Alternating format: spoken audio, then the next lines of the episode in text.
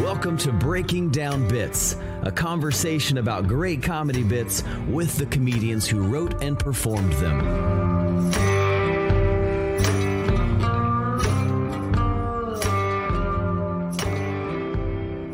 Hey, welcome to Breaking Down Bits. I'm Brian Gendron. I'm Drew Jordan, and we we're pumped to keep the uh, the podcast rocking here in season three. Um, so many fun things going on with Breaking Down Bits, uh, including some you know some new partnership stuff that Brian and I are doing together through some shows, booking and performing with some of the previous guests on Breaking Down Bits. Uh, the online feed feedback mic every Tuesday night uh, things are going well, and we appreciate you being a part of it. Yeah, absolutely. So uh, I can make one big announcement, Drew. This is brand new, hot off the press. Just just got the contract signed last night. We're going to be working with Sam Tallent, uh, of course, Breaking Down Bits podcast guest and author of the incredible book Running the Light.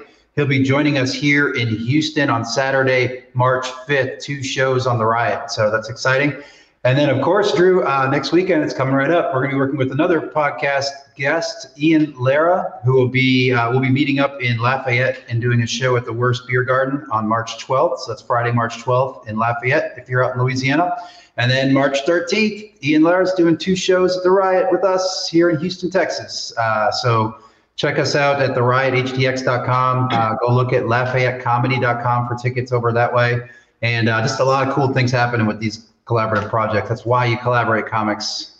Remind remind me the date on Sam Tallent though. I think you said the wrong date. What's the date on Sam Tallent?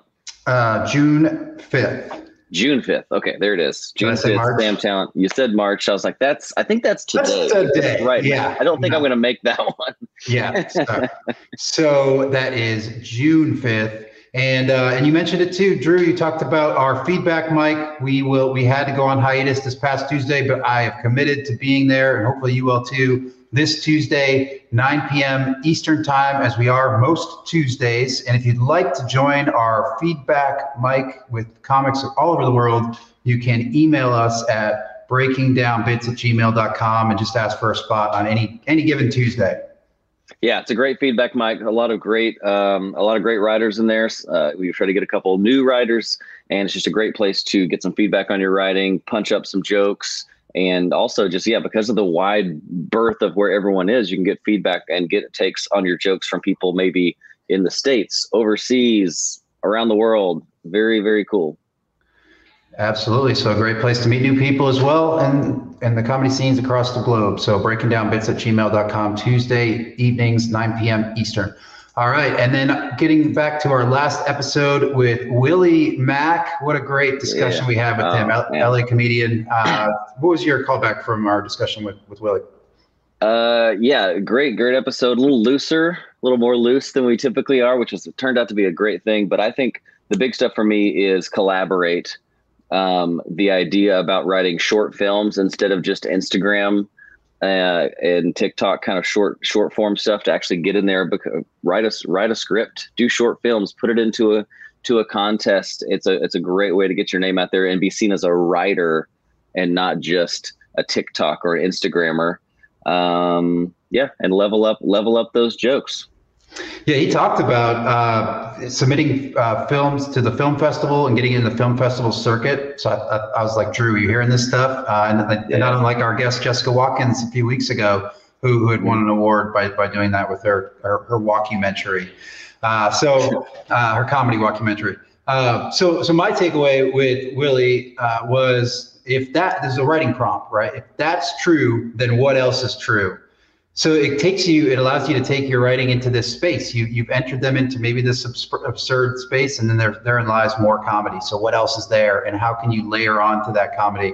Really nice prompt if, if, if you're you're trying to think about how can I expand my sets, do longer sets, headline, that type of stuff. So uh, great episode. Check it out. Breakingdownbits.com is where you can access it. Of course, also on Apple, Google, Spotify, iHeartRadio, Pandora, all the things, and then you can watch the video content on YouTube. But breakingdownbits.com is where you can get to all of it. Ready to get started on the show, Drew? Yeah, let's do it. let us bring in our guest. Chris Turner's quotable gags and rapid freestyle raps have established him as one of the most in demand acts on the corporate circuit and at comedy clubs around the world. He's based in Los Angeles, where he regularly performs at the world famous Comedy and Magic Club.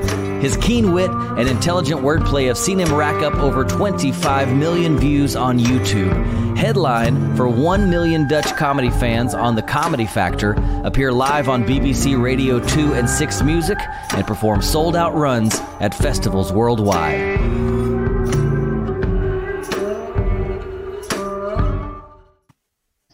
Hey, Chris Turner, how are you, man? Oh, I'm very well, thank you. What a what a lovely video introduction for anyone who's listening on the podcast. They didn't get to see my journey from 19 year old with orthodontic appliances to who I am now. Um, hello, thank you, thank you, Brian, thank you, Drew, thank you, everyone watching and listening. I did notice you were pretty young on that first video. That's yeah, yeah. that was about a year in. That was that was very wow. very fun, very very scary gig back when I was all deadpan because I was too scared on stage. yeah, talk about a difference in your performance from from where it is now to where it was there. Just a totally yeah. different strategy. Well, don't you think that that most comedians, once they've been doing it long enough, kind of graduate towards uh, their real self on stage. You know, when you first start, you you you can't be naked on stage and show everyone who you really are. So you put on this kind of protective outfit yeah. or character. Um, saying character is kind of wrong because it wasn't like acting, but now I'm like, oh no, I I can just be me on stage, and that's much more pleasant for me and I think for the audience. Although there's always people who go, oh, why don't you do deadpan stuff anymore? like, because I find that tedious, and so did audiences. I mean, also like, imagine doing deadpan comedy, you know, in your kind of five minute, ten minute audition spot. If if you're good, like it works. When they're like, "Hey, can you open the show?" You're like, "Cool, 25 minutes of deadpan comedy.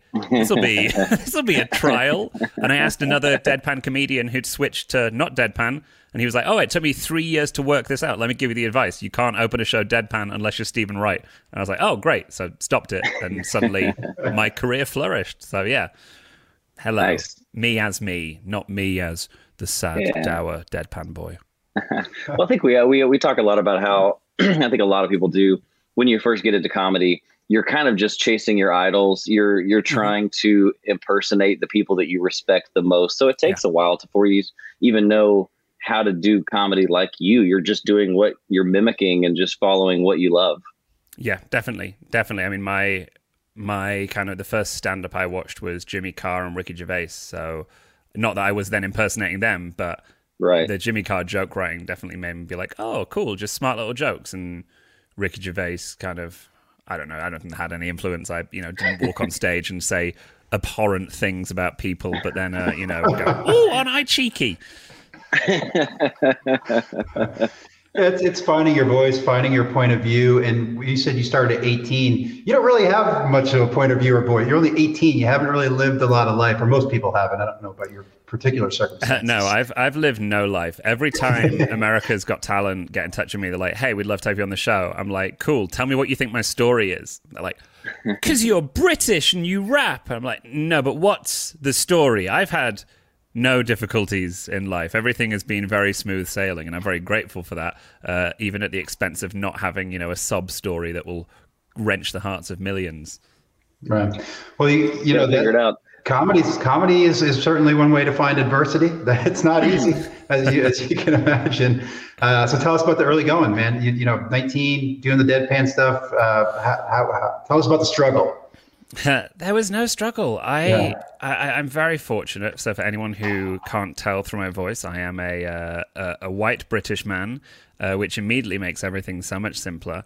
And I was I was I started university. I went to Oxford University, which was you know very wonderful for me. Um, I joined the Oxford Imps, the Oxford University kind of improv group, because I saw them perform at Freshers Week, Welcome Week, as you guys would call it, and um, I thought, wow, that looks incredible fun. So I auditioned, I got in.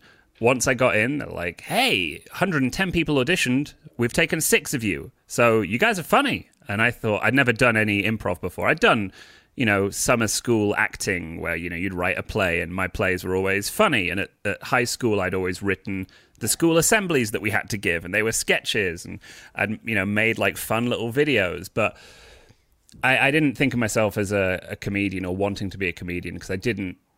I think even now people understand that comedian is a career. I think in the late to, well, in the early 2000s to the mid 2000s, which when I was a teenager, no one no one told me that being a comedian was a thing that you could do. Especially my parents didn't. I mean, they've been incredibly supportive throughout the whole thing, but they've, you know, they weren't like, "Oh, you think you're funny? Be a comedian." Uh, I was like, "I'm going to be a lawyer," and they said, "Good, yeah, that's a that's a great thing." Um, I should point out, my parents aren't, you know, in careers that are like that. They're, you know, a hydrotherapist, and my dad's a recruitment consultant. Um, so it was kind of like, hey, elevate yourself up to this station. You know, first person to go to university, which is super cool. But I, I joined the improv group, and I, I loved it. I remember after three months of being in the group, we did our first international show for me. The group had been existing for six or seven years before then, and still going. It's you know 17 years strong, and has turned out a lot of much more um, known and successful comedians than me, at least in the UK. Um, also, weirdly, one of the graduates of that group um, was the f- one of the founders of the Tea Party, and I I never knew uh, when she was in the Imps.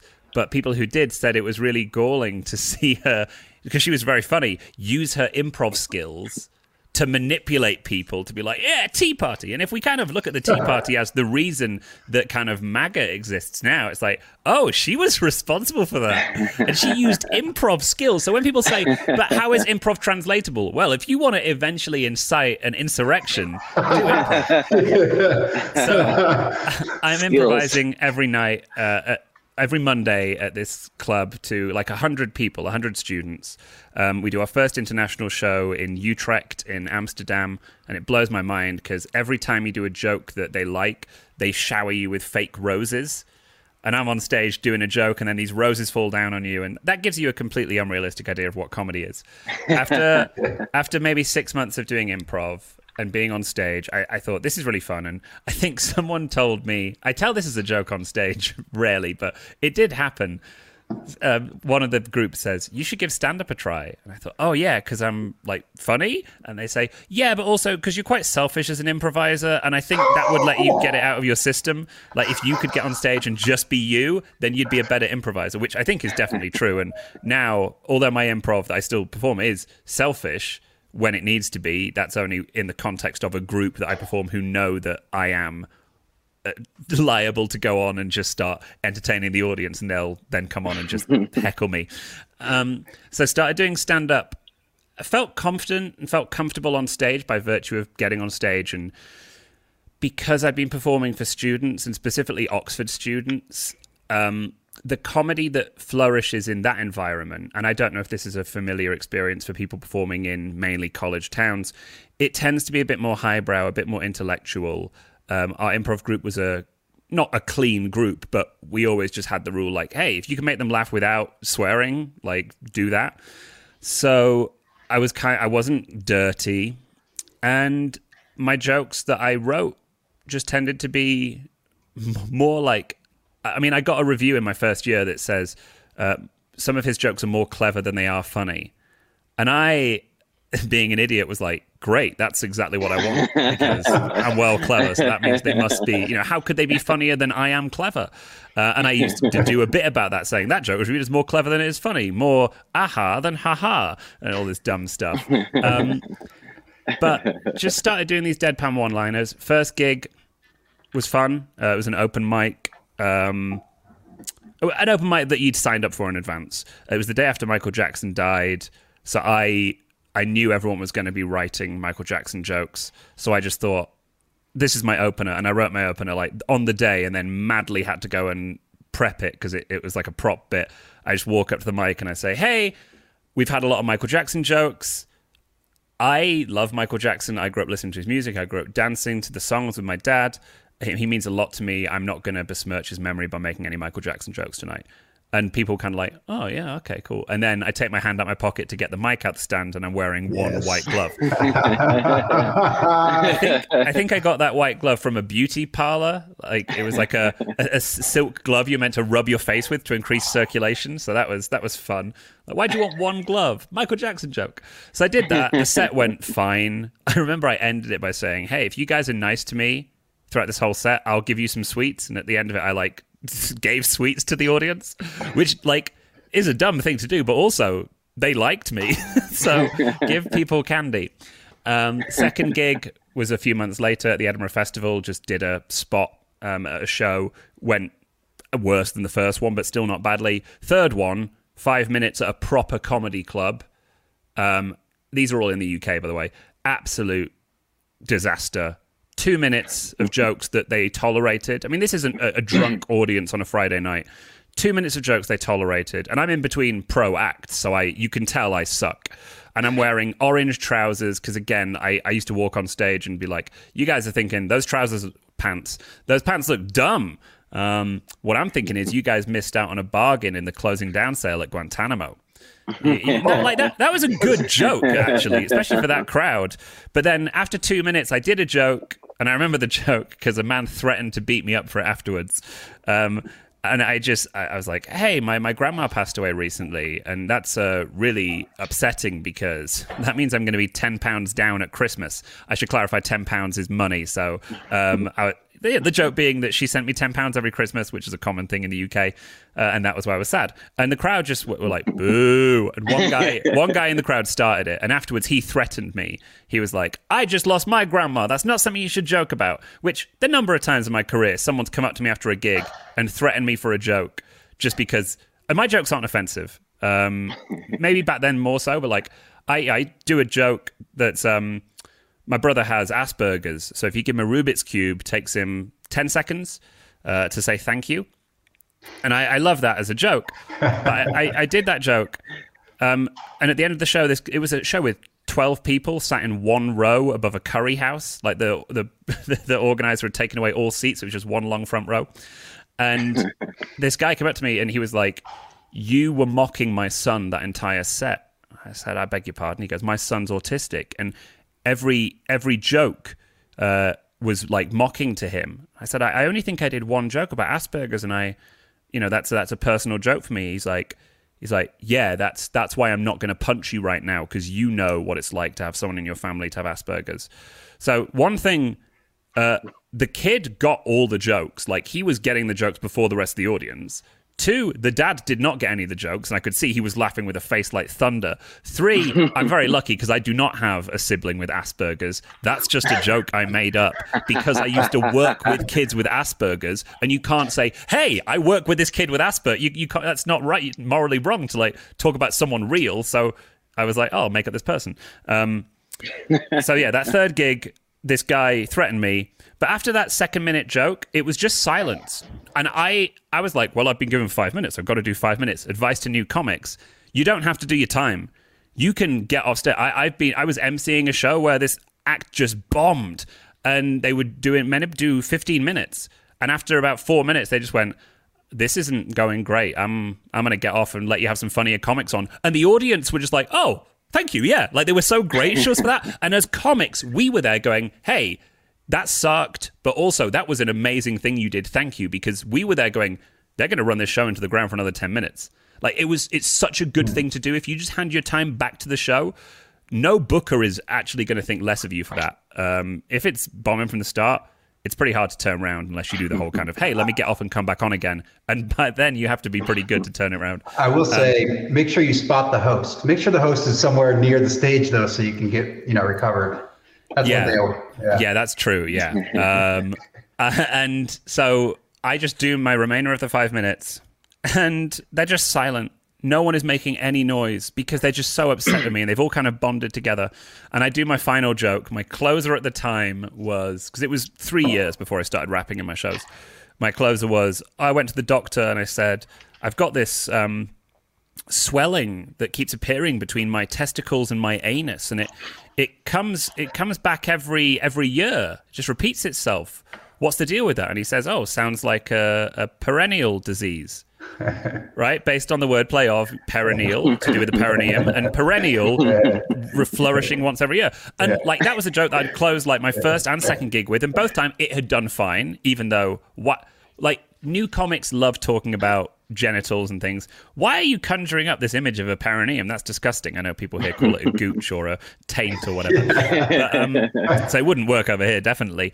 Uh, and the guy who'd booed me halfway through when I finished that joke, no one laughed. He just said, because I left space for them to laugh, thinking they're going to get back on board. And he just shouted, Tumbleweed! and I walked off stage into the green room with all these pro comics, and none of them spoke to me, which is a dick move. They sh- you sh- one of them could have just gone, could have just gone, hey, like, I know you're new, you're going to have bad gigs, keep it up. And I did keep yeah. it up. But it just took me in three months before I did another gig. And I, I do believe that many new comics, the only reason they persist, because so many people must give up after their first or second gig, the ones mm. who persist are so arrogant because I I reviewed that gig myself. I gave myself five out of ten, and I said, "Ah, the audience were bad." so I just thought, yeah, it's not me, it's them. And I think you have to have that foolhardiness, that you know, yeah, blockheadedness to kind of carry on. Um, I did t- I did take a gap. I don't remember any of my fourth, fifth, sixth, seventh gigs. One of them was with a a great comedian, and he watched my set, and I went, "Hey, do you have any advice?" And he just went, "Yeah, beef it up." And I said, "What do you mean?" He said, "Oh, I don't, I'm not. I'm not. You figure it out." And so for the next five months, I was just like, what does beef it up mean? And literally, I started lifting weights, thinking, oh, he means get hench because then it'll be I'll be more intimidating on stage, and that didn't help. Uh, and I was just tired all the time. So I think in the end, what he meant was just like, yeah, write more jokes. So I wrote more jokes and then did all right. Um, yeah, that first year was only I only did about twenty gigs in my first year because I was at university, and that was why it was easy for me. I had no. I wasn't working another job and getting out at night. I was doing a degree and I had a student loan, so I wasn't I wasn't struggling for money. I wasn't having to work for a job. We got a student loan that pays for everything. Um, and I my first three years of stand up were my first were my three years of university. So the whole time I had this cushion of one, my mind was engaged constantly. Oxford, you're writing two and a half essays a week. It's it's super super hardcore and intense. It's an eight week term, three times a year. So less than half the year you're studying. Um, it's this real hyper intensive burst. And because of that, my brain was constantly thinking of like smart stuff. So my jokes would come out as these little kind of intelligent bon mots, um, which is French for good words. And I, so I never had to think about writing jokes. I never sat down; they'd just appear. I'd put them, I'd write them down, I'd tweet them. This is back when I used Twitter before, you know, like 2010, 11, when then everyone kept stealing jokes from Twitter. So I'd find out that like bigger comedians were using joke jokes that I I know people say he stole my joke, like, but no, like they were. At, like it was like no that wording is exactly the same as i came up with and that's not a joke you would have written separately yeah. um, so i stopped doing that and when i graduated i'd already had an agent and he said you should be a comedian and i, I thought really and said, yeah I, I won't i won't take money from you until you're earning money as a comedian he's like you have to be making a living before I'm taking my 15%. In the UK, you have one agent who also is your manager. They take 15, not 10. And so because of him, and he's still my agent today, and he was one of my groomsmen at my wedding, and I we talk pretty much every day. He he's the guy that took me from the path of being a lawyer to being a stand-up comedian. So uh, Thank you, thank you, Sean, for doing that. He's a, he's a, good lad. I have monologued so long, so I apologize for boring everyone. Hopefully, you've just been listening, going, "What a lovely accent! That's that's delicious." Yeah, that's a good is start. It, yeah. Now, is it typical for someone to do like Edinburgh and stuff like that so early in your career? Yeah. You said that was one of your first or second gigs. Is that normal? Well, so Edim- Edinburgh was um, so the Imps went up every year to do Edinburgh. Oh, gotcha. Okay, it wasn't like your stand-up show. It was part no, of part no, of that no. thing. So were... I, but that meant that that first year I was in Edinburgh doing the Imps, and then it was a, one of the performers had a show, so that was why I did a spot there, but just a one-off. Gotcha. And then gotcha. the next year, I I started doing split bills. So what you do quite often in in the UK is you'll share an hour with two other comics. So I started doing, you know, twenty minutes with other acts. And you know, I think Edinburgh is a great. It, it bloods you because there might be five people in the audience. There might be 60 people in the audience, but they might, you know, only speak Chinese. It, it's a super touristy place. Um, I never developed my physical comedy in those situations. I should have. I was very much wordplay. I was like, if anyone here does not have a great grasp of English, I am bombing. Um, it's, why, it's why, like, I loved gigging in Norway and and Holland because the English there is amazing, and then you do a gig in France and their English is amazing, but not like they didn't grow up with English comedy. They grew up with French comedy, which like my wife speaks French. She's uh, uh she grew up in France. She tells me that French comedy is hilarious. I, I don't get it, but uh, people in Norway they watch Monty Python, so they get British comedy because we're right. kind of all descended from those comedy gods. Um, but Edinburgh, yeah, I've done twelve Edinburghs now. Uh, I mean, I went to Edinburgh before I even discovered comedy. I was in Edinburgh acting in two plays for one year. I then went back and performed in a house band in a cafe on the 3 to 5 a.m. slot because we were so bad. By bad, I mean like we made noise music. Um, we would scare people out. So the in Edinburgh, they would use you strategically to keep yeah. people out of rooms. yeah, like we blew bass amps frequently, um, and it, because it was a BYOB, you didn't have to buy booze there. They didn't have a license. People would bring their own drinks. So after three, the guy's not making money. Everyone's just drinking their own drinks. So he would just clear people out with us. And at the time, what an honor! Like comedians don't want to walk a room. As a noise artist, uh, which I thought you know you're doing it right. If yeah. I could walk a room, that's fantastic. Yeah, real great. So what? So yeah, did Edinburgh repeatedly ever since then, stepping up. Like four of you share an hour, three of you share an hour, two of you share an hour, and then you go and you do your hour, um, and then you, after that, it's weird because you think, how am I ever going to write another hour?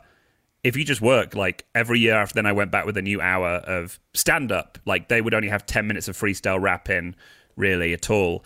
Um, and yeah, I've I've always tried to write a new hour every year. This year I've slipped a bit because I just don't you don't have any gigs to look forward to, right? Um, so I kind of I've I overlapped two hours in the last year, but now I'm still working on the hour because there wasn't Edinburgh last year. There isn't Edinburgh this year, really. The year before, I couldn't leave America to go to Edinburgh because I was getting my green card. So I've been working on the same hour for Edinburgh. In the meantime, writing extra hours that just generate material that I'll you know use at some point. Um, yeah, Edinburgh is amazing. Just understand that it's really, really, really hard to get an audience. It's so hard yeah. to get an audience, and I, so I was lucky the... by virtue of starting early, so I could build up, not build up an audience, but an understanding of how to get an audience is more important. Right. So how so how, how do you eventually make the jump over to the states and and, getting into the LA scene and the Comedy Magic Club and all that? What yeah. was the, what was that? What took that? What made that transition possible? So May. So I I moved here 2017. Um, and I'd say the the two or three years prior to that, I was just be I was very comfortable. I was kind of resting on my laurels. Not that I had any laurels. The climate in the UK is you need a Mediterranean climate for that. But I I was doing a new hour every year in Edinburgh, but outside of that, I wasn't doing that many clubs in the UK because I was doing a lot of corporate work. And I'm very fortunate that because of my improv background and then because of my freestyle, it's super adaptable to any audience. And I kind of, I, I joke about it, and it's definitely quite arrogant to be like, it was rare that I would not have a good corporate. Like I've had some disastrous corporates, but like in terms of the strike rate, like it was it was rare. So I and I'm not known. No one knows who I am. I'm not famous. Therefore, I'm not expensive. So I was the most expensive unknown person because I would rarely let you down.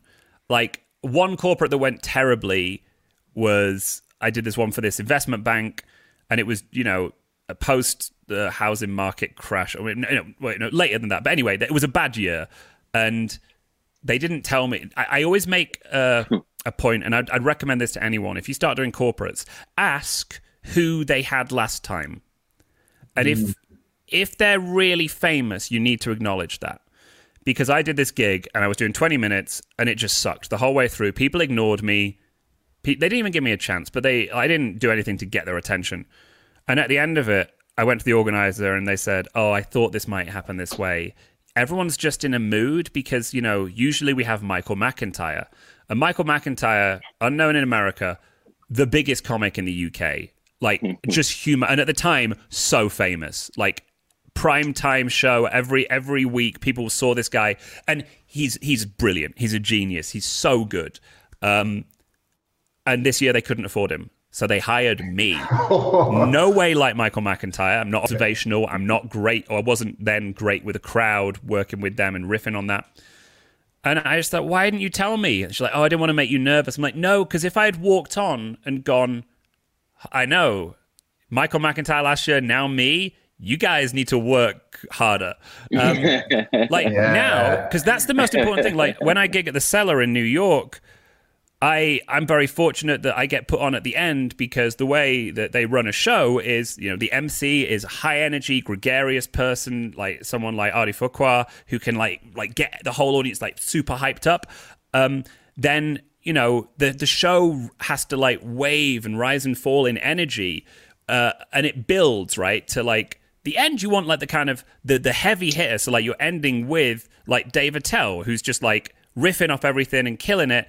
Um, and then when I started gigging there they're like oh we'll put you on the end because that energy right? It brings the energy in the room which is like one of the reasons in the UK I I did quite well quite quickly getting to close shows because when they put it on in the middle which is traditionally the newer spot it it would kind of raise the energy so that people would get to the headliner and be like, oh, but this isn't a higher energy than that one, and it would kind of like set it off balance. Even with opening, like yeah, you'd think it would like get everyone hyped up for the show. Um, back then, like I asked my agent, I was like, should I be freestyling at the start of the show? It kind of feels like it wrecks the energy, and he was like, you should you should be doing your best set every time you're on stage fuck everyone else. They have to follow you. Make like a good act can follow that. And then, you know, over the years you see how people follow that. It's it's fun for me to have someone go on after me and see what they say about what I've done. Um and so at the cellar I go on at the end, but that means you're going on after Michelle Wolf or Sarah Silverman or these incredible comedians that everyone knows and have just crushed and I walk on, and so like my sta- I just developed a standard opener for that, which is you walk on, and everyone kind of goes clap, clap, clap. Wait, who? And I go, I know. I also wish I was a famous comedian. and you get that everyone goes, oh, he he igno- he said what we were thinking, which is what every opener should be, right? Always say what the audience are thinking, which is why it's so common to say, I know what you're thinking. You don't need to say that. That that ruins your joke. Just walk on and be and be like, you know, oh, oh boy, Robert De Niro had a one night stand with Meryl Streep. Um, much better than saying I know what you're thinking. Don't do those jokes, obviously. But um, yeah, I that's my advice for corporates. So I, I I'd been doing corporates for so long, and I was making good corporate money, and I just started being quite lazy in terms of I don't want to go do gigs. Why would I go to London, take you know a whole evening to go and do a spot a new material night for no money, or even why would I go? Like one of the things that's hard about being a comic is you your schedule schedule apologies um, means that you can't see your friends. People say hey we're going to have dinner on friday. And you say uh, i could do tuesday maybe. Tuesday? Tuesday's quiet? Yeah yeah. They're all like no. So i would take every opportunity i got to to take the weekends off. Now the weekends is where the shows are. It's the big shows. And i'm not saying i was like flooded with requests to be on. And increasingly as you do fewer and fewer people like oh is he, does he do does he gig anymore? If you're gigging in the corporate circuit no one really knows about that. Um, and I, I i'm very glad i did that. I had like three very chill years. And i still got to be creative every year at edinburgh. But it meant i got to spend time with my then girlfriend now wife. I, I got to spend time with my friends. And i value that but there came a point where I thought, this is a bit lazy. This isn't going to. You don't push a career forwards by just doing corporates, right? Maybe on the corporate circuit you make good money, but corporates aren't fun. They're pretty soul destroying. I always enjoyed them because cool, nice hotel, free champagne, brilliant. Um, although I did do a gig where they said, "Hey, um, order whatever you want to the room," and it was me and a cabaret group called Four Poofs and a Piano, which is their name. So that's you know, don't cancel me. Um, and we're just backstage at this gig, and the the guy who runs that group is like, "Well, champagne," and so we just ordered so much champagne, and we drank so much that after the gig we got invoiced by the producer saying, "You guys ordered too much champagne." Admittedly, we did. we got smashed on champagne, and we took quite a lot of champagne home. But it said, order anything you want to the room. So clarify, clarify, you fools.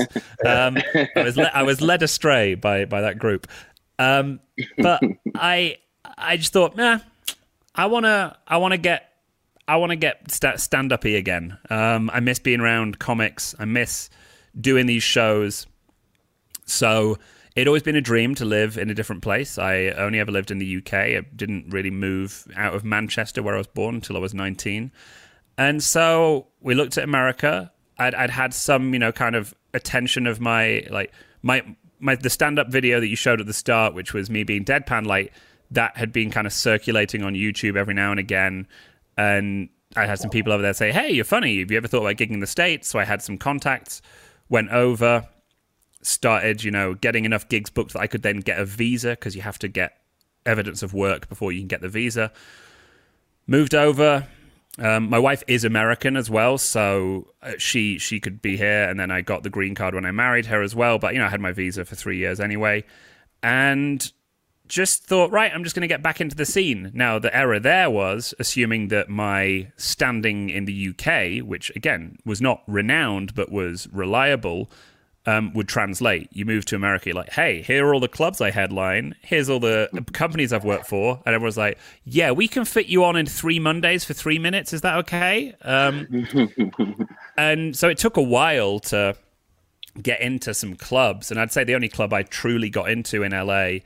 Um, and it, now I'm currently in Colorado. We left LA in the pandemic because LA was horrible, and we're fortunate enough to be able to kind of you know come and stay here in the snow. Um, and I, I think I don't think we'll go back to LA. I think we'll go to New York after this because as soon as I started gigging at the cellar, I don't think there's a place you'd rather be. That community yeah. there, just being able to gig with Sam Morril, being able to gig like go, to to go on with Attell and have to like follow him.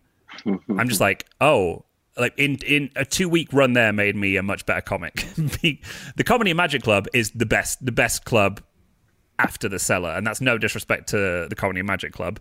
Um, just that's the best club on the West Coast. Cellar's best club on the East Coast, in my opinion. Um, but yeah, the Comedy and Magic Club was the the only place I really got into in LA. Um, I my my manager just said, "Hey, I've got you a seven minute tryout spot," and I did it, and it it went like a dream. It went perfectly. Um, in comparison to my first tryout spot at the cellar, where one of the comedians at the Comedy and Magic Club was there watching, and I came off and I was like, "Oh, good to see you," and he went, "How do you think that went?" And I, I said, uh, "Yeah, not great. Like six and a half out of ten. And he said, mm, five. uh, and I was like, yeah, you're probably fair. So the Comedy and Magic Club, I did that tryout spot, and the owner, I think was, I think they said come back tomorrow night and do another spot on the Friday, and the owner just came to watch, and he was just, he just saw me. He told the booker, yeah, put Chris on whenever he wants at the end of every show, and because the Comedy and Magic Club is a showcase club, it, you know, the weekend shows are ten comics doing seven minutes each and those comics will be great. Like you'll have huge, huge, huge comics there. But you also have people that no one's ever heard of. You also have magicians and jugglers. It's mm-hmm. a real variety show. This club's been around since 77, 78. Um, the crowd's 250 people every night. You can do two shows in a night there. It's lovely. Um, and I just went there every night, every night, mm. just doing it and hanging out and meeting comics and having fun and being on the same stage as all these greats uh, was so cool and that was kind of you know I, I st- they tape everything, so suddenly I had recordings of all my my raps in really high quality. Started uploading those nice. to YouTube, and that led to YouTube taking off. Um, but yeah, it's the Comedy and Magic Club. It was just that one break there that got me it, because you know the number of times I was like, oh, maybe I should go audition at the Comedy Store, and then you realize, well, I don't know, I have it pretty good. I mean, again, I, I settled into a kind of lazy pattern. I was like, I can go and do two or three shows a night at the Comedy and Magic Club whenever I want. I'm going to do that, even though yeah. it's a much longer drive. I, there was great food, great drinks, great people. The, the people who work there are amazing. Um, I miss I miss them all a lot. Um, and then from then, comedians would be like, "Hey, I'm driving back up to LA. Do you want to ride?" Because again, I didn't have a car at the time. Um, I'd take Ubers down to the Comedy and Magic Club. So I, you know, they pay they pay well compared to other clubs, but it would still be a wash with the Ubers comics would drag me back in, and like um, BT Kingsley, amazing comic, was like, "Hey, I'm going to the comedy union. Do you want to come?" I'm like, "Oh, what's that?" He's like, "Oh, it's right near where you live. It's a black club." I'm like, "Oh, okay." Go there, get up on stage. He's like, "Hey, you have to put Chris on. Go and play this black comedy club. Uh, have an audience that are thoroughly confused why I'm there. Uh, start rapping. Have a great time. Start doing more shows there. Uh, I never never did as many shows there as I, I liked because it was always like you had to stay up to like eleven thirty. Like they were late shows, and I like my sleep. So how did the how did this the hip hop and the and the rapping kind of make its way into your act? Because obviously from that video at the beginning, Yeah. it was there was no rapping in the deadpan act. So how- No. where did that come from, and how did you inject it into your act? So the the various stages of the story are: I started rapping when I was about twelve years old, but purely as fun. Um, I I went to a private all boys school with two black guys in my year. One of them um, was called Galid, uh, and he used to burn CDs. He'd download the tracks illegally from Kazaa and LimeWire. So you'd say to him, "Hey, Good old days. yeah. Oh, yeah. For like for like one pound, so back then two dollars. Um, he'd give you any album you wanted, and like, so I'd say, hey, give me the new Nirvana, not the new, give, give me In Utero by Nirvana, and he'd give me it, and he goes, oh, it was only forty five minutes long, so I filled up the rest of the track with uh, music I like. And it would be That's great. so it would be Eminem and Dr. Dre and Snoop Dogg. And then the next album I got, I'm like, hey, get me, you know, I'm not going to say I'm super cool with it, I was like, hey, get me Limp Bizkit or whatever. and he'd fill it up, the remainder, with Chris Rock and Dave Chappelle routines. He's like, oh, these are some stand ups I like.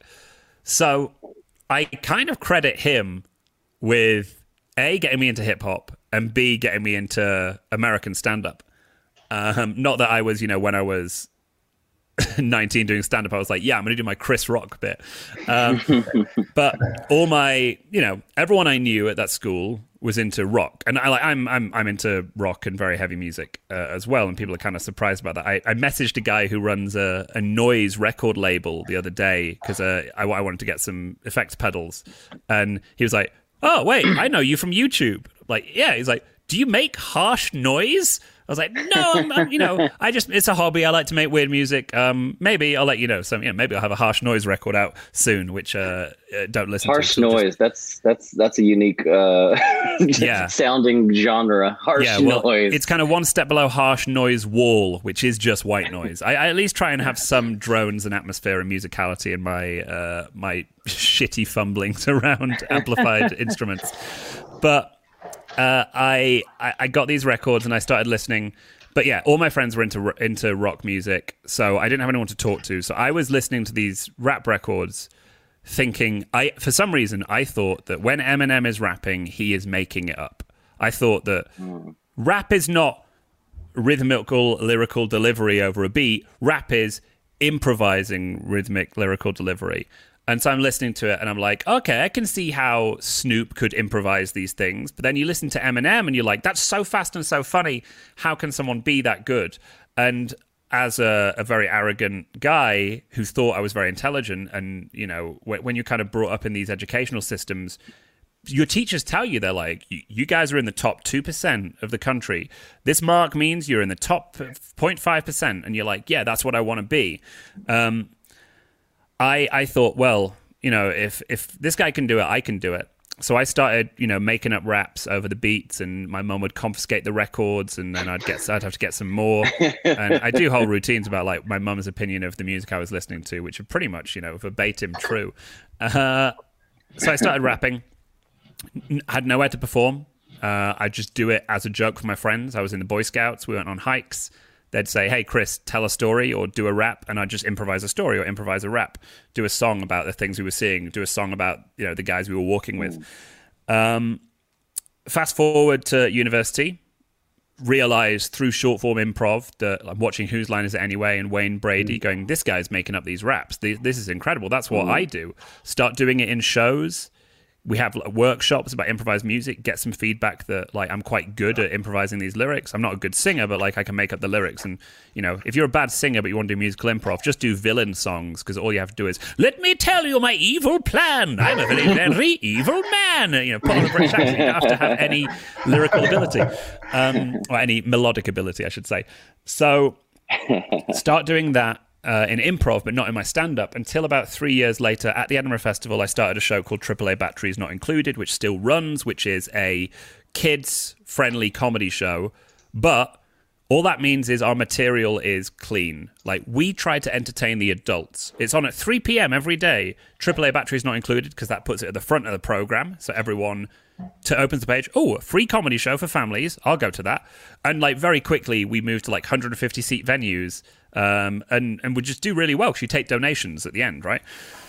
I I would MC those shows because I wanted to get better at MCing, and that's another thing for Edinburgh. It's good to take you out your comfort zone. So I I would just do crowd work with these kids, and one thing I noticed was kids would always have their soft toys with them, their cuddly animals.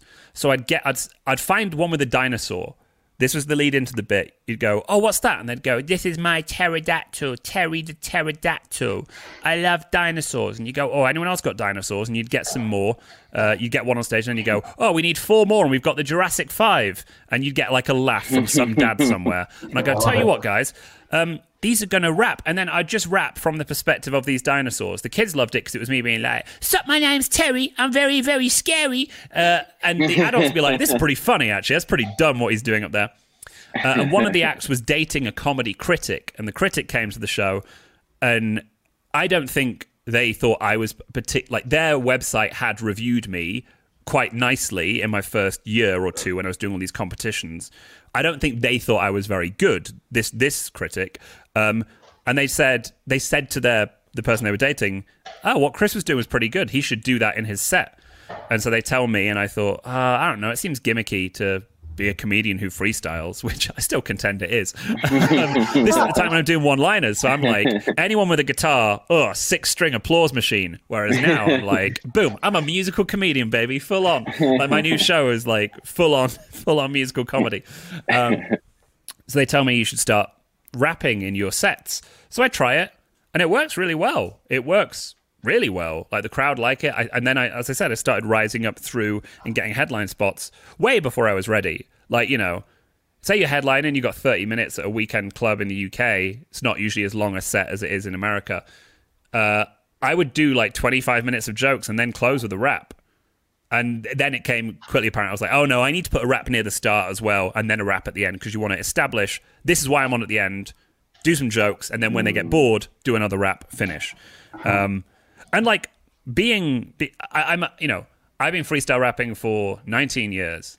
I am a much better freestyle rapper than I am comedian, which I've done for uh, 12 years. So, and also the fact is, when you freestyle rap as your closer, means you don't need a closer. So you don't have to write a routine that's so barnstorming that you can leave on it.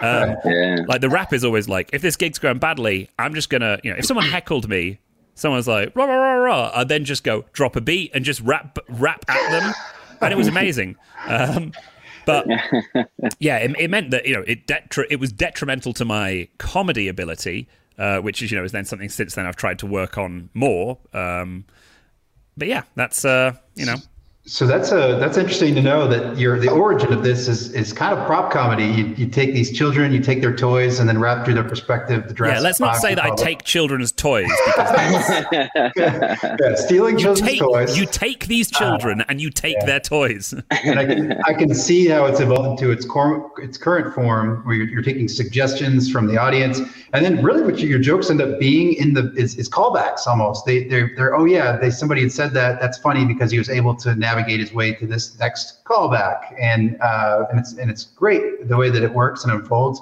I think it's a good opportunity for us to play. Can I play the clip that we have loaded up? You, you may. I'll probably cringe through it because I hate uh, we, myself. We always do. Uh, you have a lot of fans that are on the on the show, but the people, a lot of people who may be listening, may have never seen you. Uh, so this might be their first introduction to you. So let, let's get let's do it.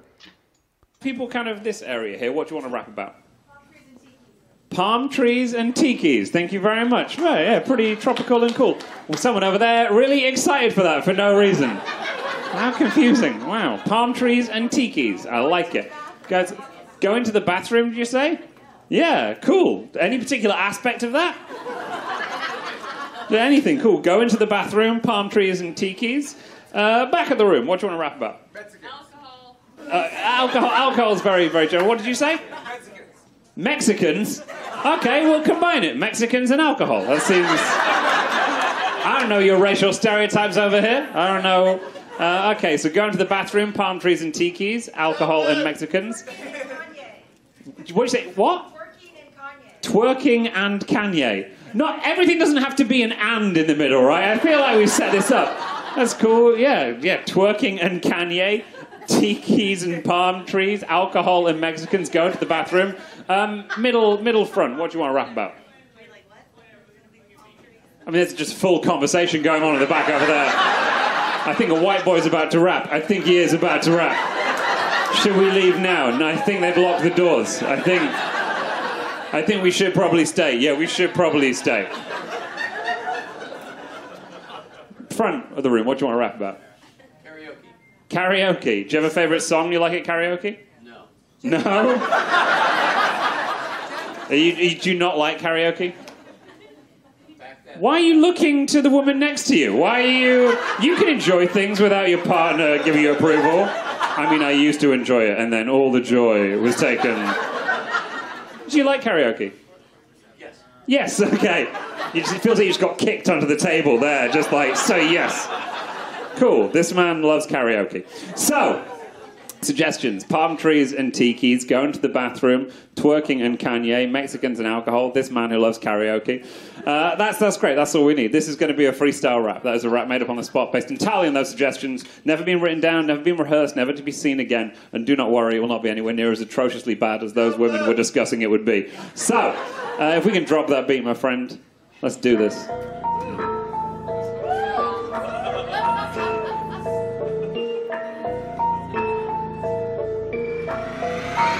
Catch me on the sand on the beach, got my hand on a glass and I see the palm tree. It's a tiki drink.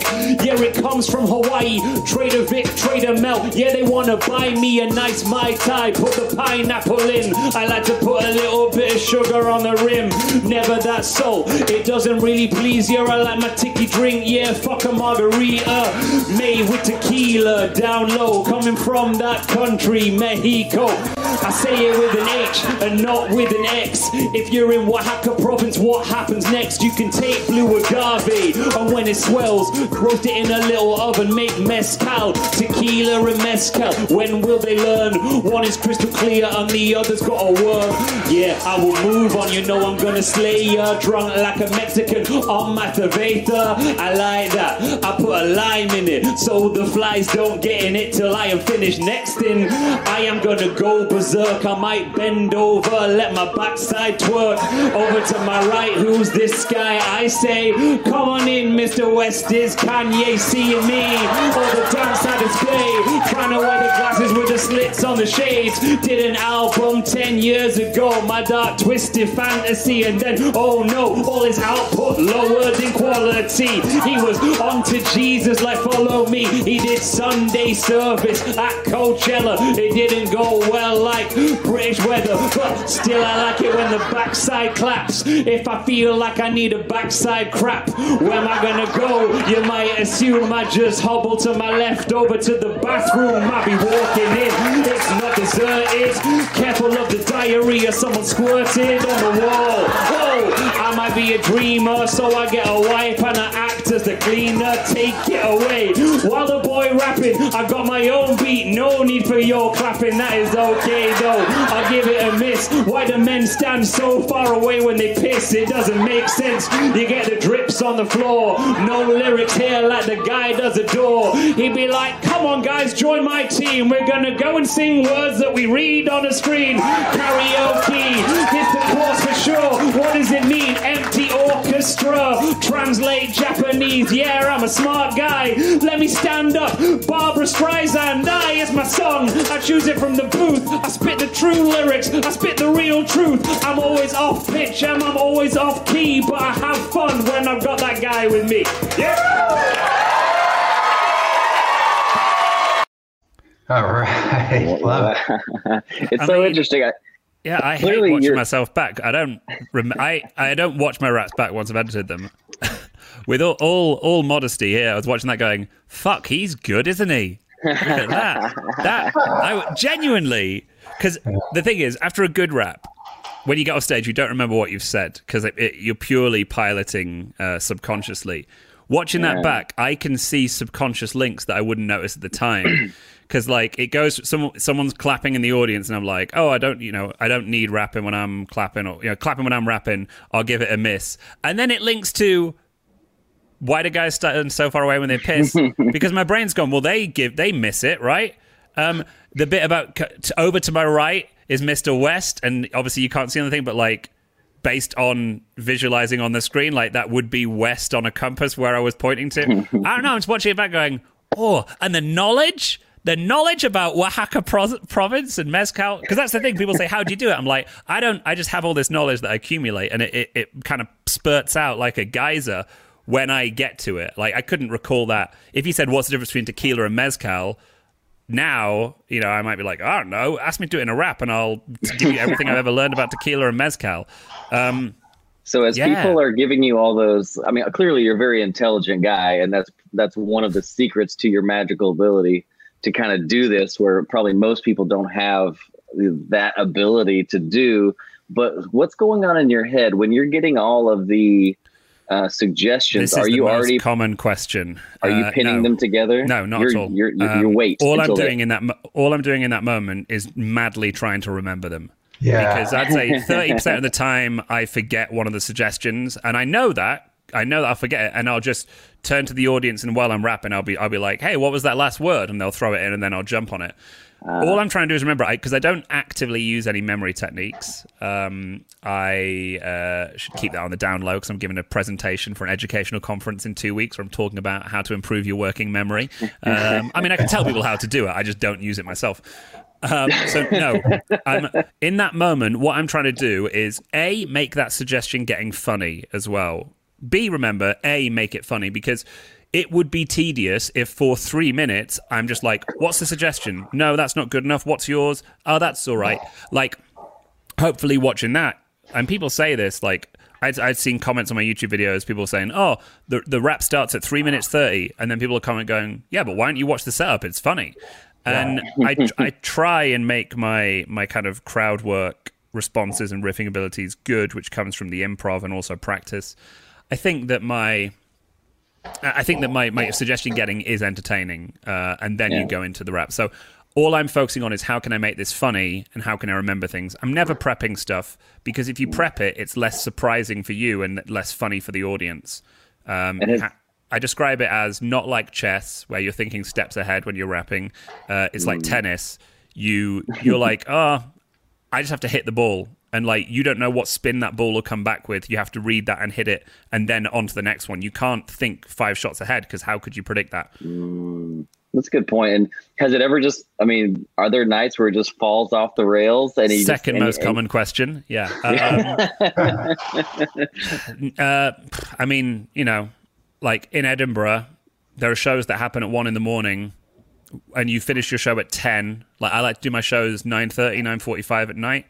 Um, so I'll come off stage, be done at eleven. I'll have some beers. Then someone will say, "Hey, come do a spot at this gig," and I'll tell them, "I'm like, oh, you know, I'm a bit wrecked." And like, that's fine. And I'll do a rap when I'm drunk. And I've got recordings of rap when I'm drunk that like I'll I'll have done it. I'll thought it went well. The audience will have loved it. I'll watch it back and I'm like, holy shit, that was weak. Um, there are raps that I don't think are as good as my other ones. Like to- like I get that. Um, I get that. Like, how can they be a standard quality all the time? That's the magic of it. But I hope that they are all of a good enough quality that people don't think, well, that was disappointing. You can't close the show with a weak freestyle. Um, so like they're always good, and the the benefit I have, if people don't know what I do, then they're like, that was great, and I'll be like, oh, thanks, but you don't know how good it can be. Um, not that I'll tell that to them. And two, if people do know what I do, then usually they will give me suggestions and therefore those suggestions will be good. Like I've had people drive five hours to suggest ancient Sumerian cuneiform texts, And I'm like, great, that's that's brilliant. That's going to be a really good rap. The, the suggestions often determine the quality of the rap. Um, so my people say, oh, does it lose its appeal once the people come to your show to see you doing it and they know you do it? I'm like, no, because the suggestions are always wild.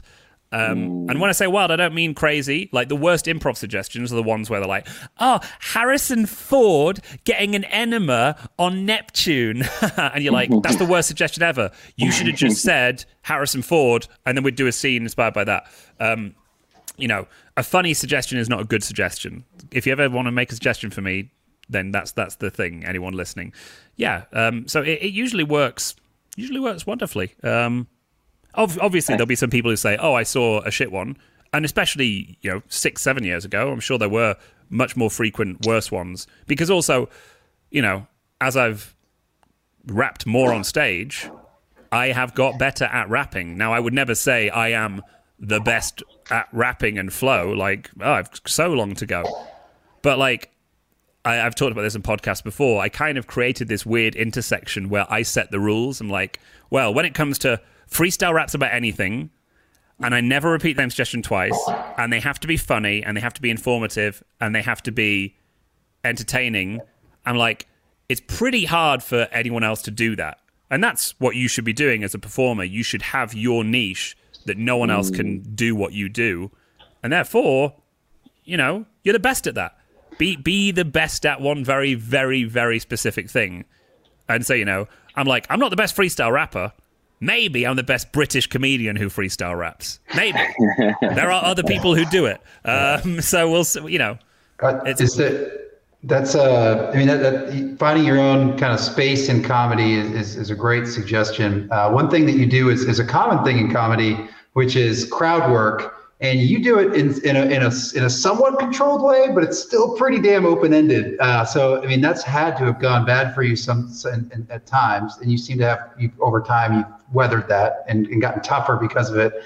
Uh, I mean, most comics, do you kind of agree? Like, don't go into the crowd asking open-ended questions. Is that like a pretty good suggestion for newer comics? one one thing I hate is the the question that's a lead into a bit, and I'm sure people have complained about this before. When people go, "Oh, do we have any teachers in?" Yeah, and then they'll they get the response and they ignore it and they're like, "Yeah, I teach." And all you need to do is just say, "I'm a teacher," and then do your bit. Because so often people ask a question in the audience, someone will come back with an interesting answer, and then they like, "Oh, cool." Move on. Like, no, deal with that. Because immediately we're like, oh, why? Why'd you suck at comedy? If you're like, if if you're not good at crowd work, don't do crowd work. If you're not ready for any answer, don't ask a question that could give you any answer. Um, Like, there's always that thing where you ask a rhetorical question and someone responds, and that's you know that's because audiences are drunk. Um, I you know I'm not saying that every time I go to the audience, I'm gonna get big laughs. It's a requirement of what I do. I have to interact with the audience, and therefore I, ha- I try and make it funny. And I've I've got an improv background where I can riff off people, but the advice for riffing is just um, listen, like genuinely listen. Like I I record a podcast with my wife, and when I edit back, I'm like, oh fuck, clearly what happened. Like she'll say something interesting, and you'll see that a second before I thought of a joke based on something she said half a sentence before. And so I'll miss what she says, then I'll do the joke and watching back, I'm like, oh, what a piece of shit improviser I am that I didn't listen to the full thing. Like on the latest podcast, she said something like, oh, I, I know a guy who has a pet wolf, but I've already thought of a joke from before, so I ignore the fact that she knows someone with a pet wolf to do a joke about, you know, whatever she said before. What a shit piece of shit person I am. that's that's super smart. I mean, you're the first person that's come on because we, we do a lot of talking. That's what we do on the show, writing, and then how do we how do we talk to audiences about it?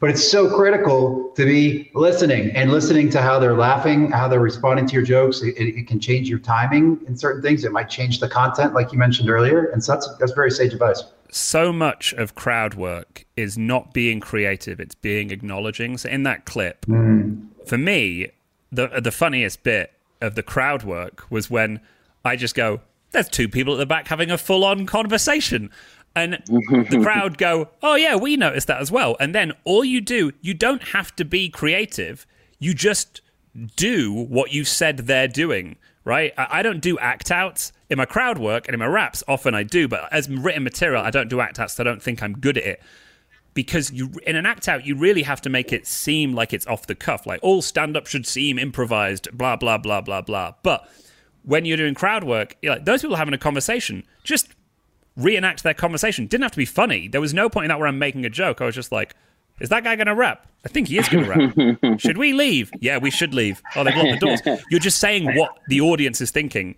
which is again like the yeah. If someone if someone heckles you you know what led to them to make that heckle? Just put that back at them. Um it's you know you don't need stock heckle put down put downs when you can just acknowledge what someone said. I mean, also my favorite heckle put down. Not that I would do it at the Comedy and Magic Club because it's kind of a clean club. Although I did say "fuck" in that rap, which is pretty rare for me. Um, the and people comment on my YouTube videos like, "Wow, you're very sweary in this one," and I'm like, "Oh, it's because I'm in the UK. In the UK, I swear more often in everyday conversation because we're very sweary as people." Um, but I have forgotten what I was talking about. Um, yeah, whatever I was talking about, assume that I answered it very intelligently. I know. Wait, yeah, when someone heckles you, Yeah. like my favorite put down, if you time it right, is perfect. Because of me, because I'm a polite British man, if someone heckles, I just go, shut the fuck up and carry on. And it gets such a big laugh because the timing's right. And they're like, wow, where did that come from? Um, doesn't work in the UK as much because people are like, yeah, that's what you would say.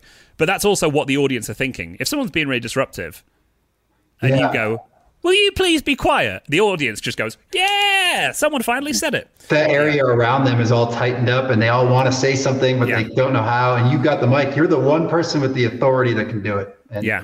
do it like with the right timing. Uh, I'm going to do this. I'm going to do our last segment. We warned you about it. Hold, hold on tight, Chris. There-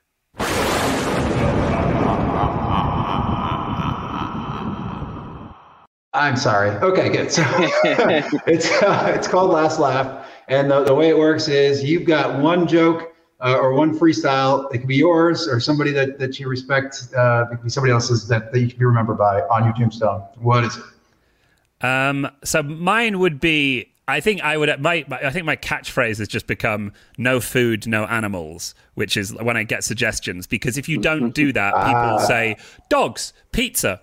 So I think I'd maybe have to go with with that.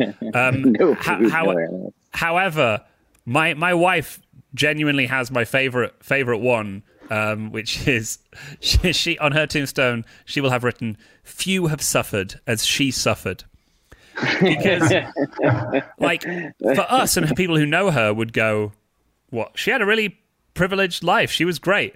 However in a few generations people would see that and go wow what a poor girl. She must have had a really tough life. And that's what she wants people to think of her that despite how tough everything is she's you know. Um, and yeah I, I like i like that because there is that huge tradition in britain of funny tombstones at least. Uh, and i think she found one um, uh, she found one that said something like, you know, here lies the most beautiful of souls. And she's like, oh, wow. You, when she saw that, she thought, this person must have been lovely.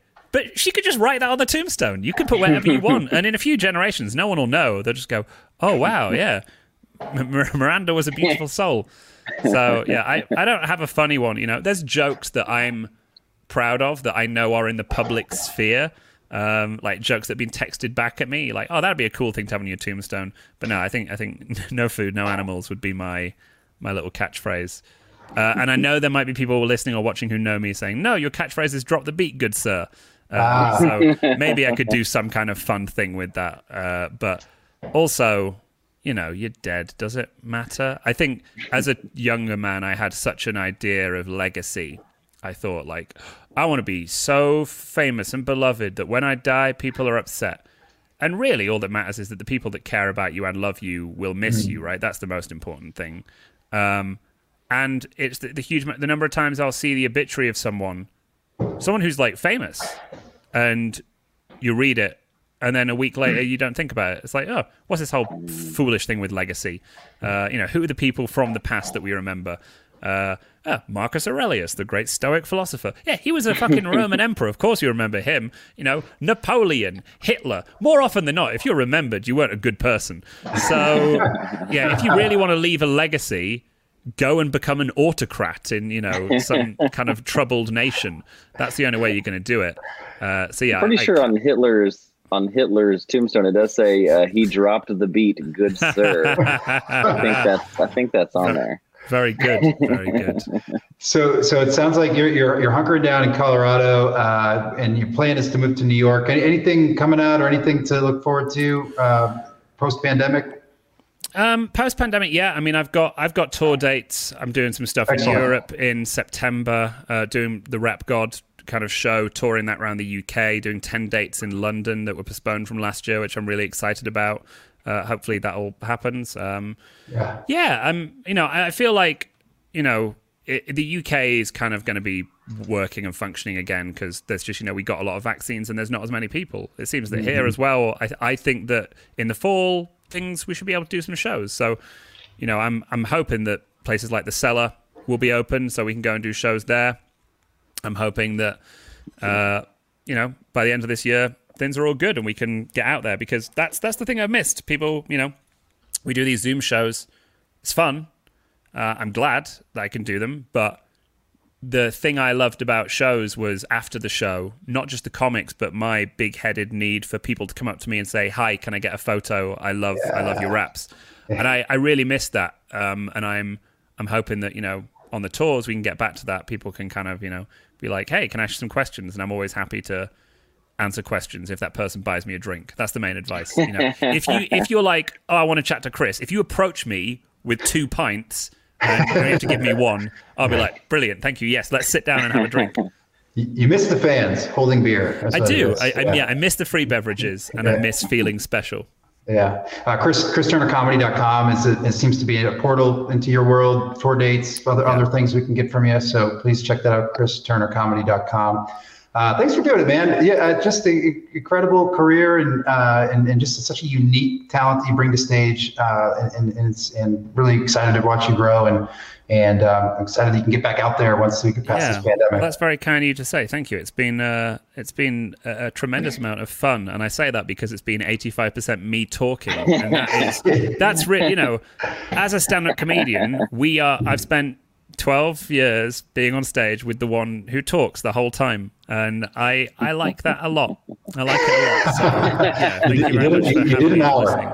You did an Yeah, hour. exactly. Yeah. Uh, cool. Well, we're, well, this will come out shortly. Uh, stick with us next week. We we have Ed Hill and Jenny Giustigrino, uh, the back-to-back episodes. But uh, everybody's listening. Chris Turner, thanks for coming. Drew, let's get on out of here. Yep.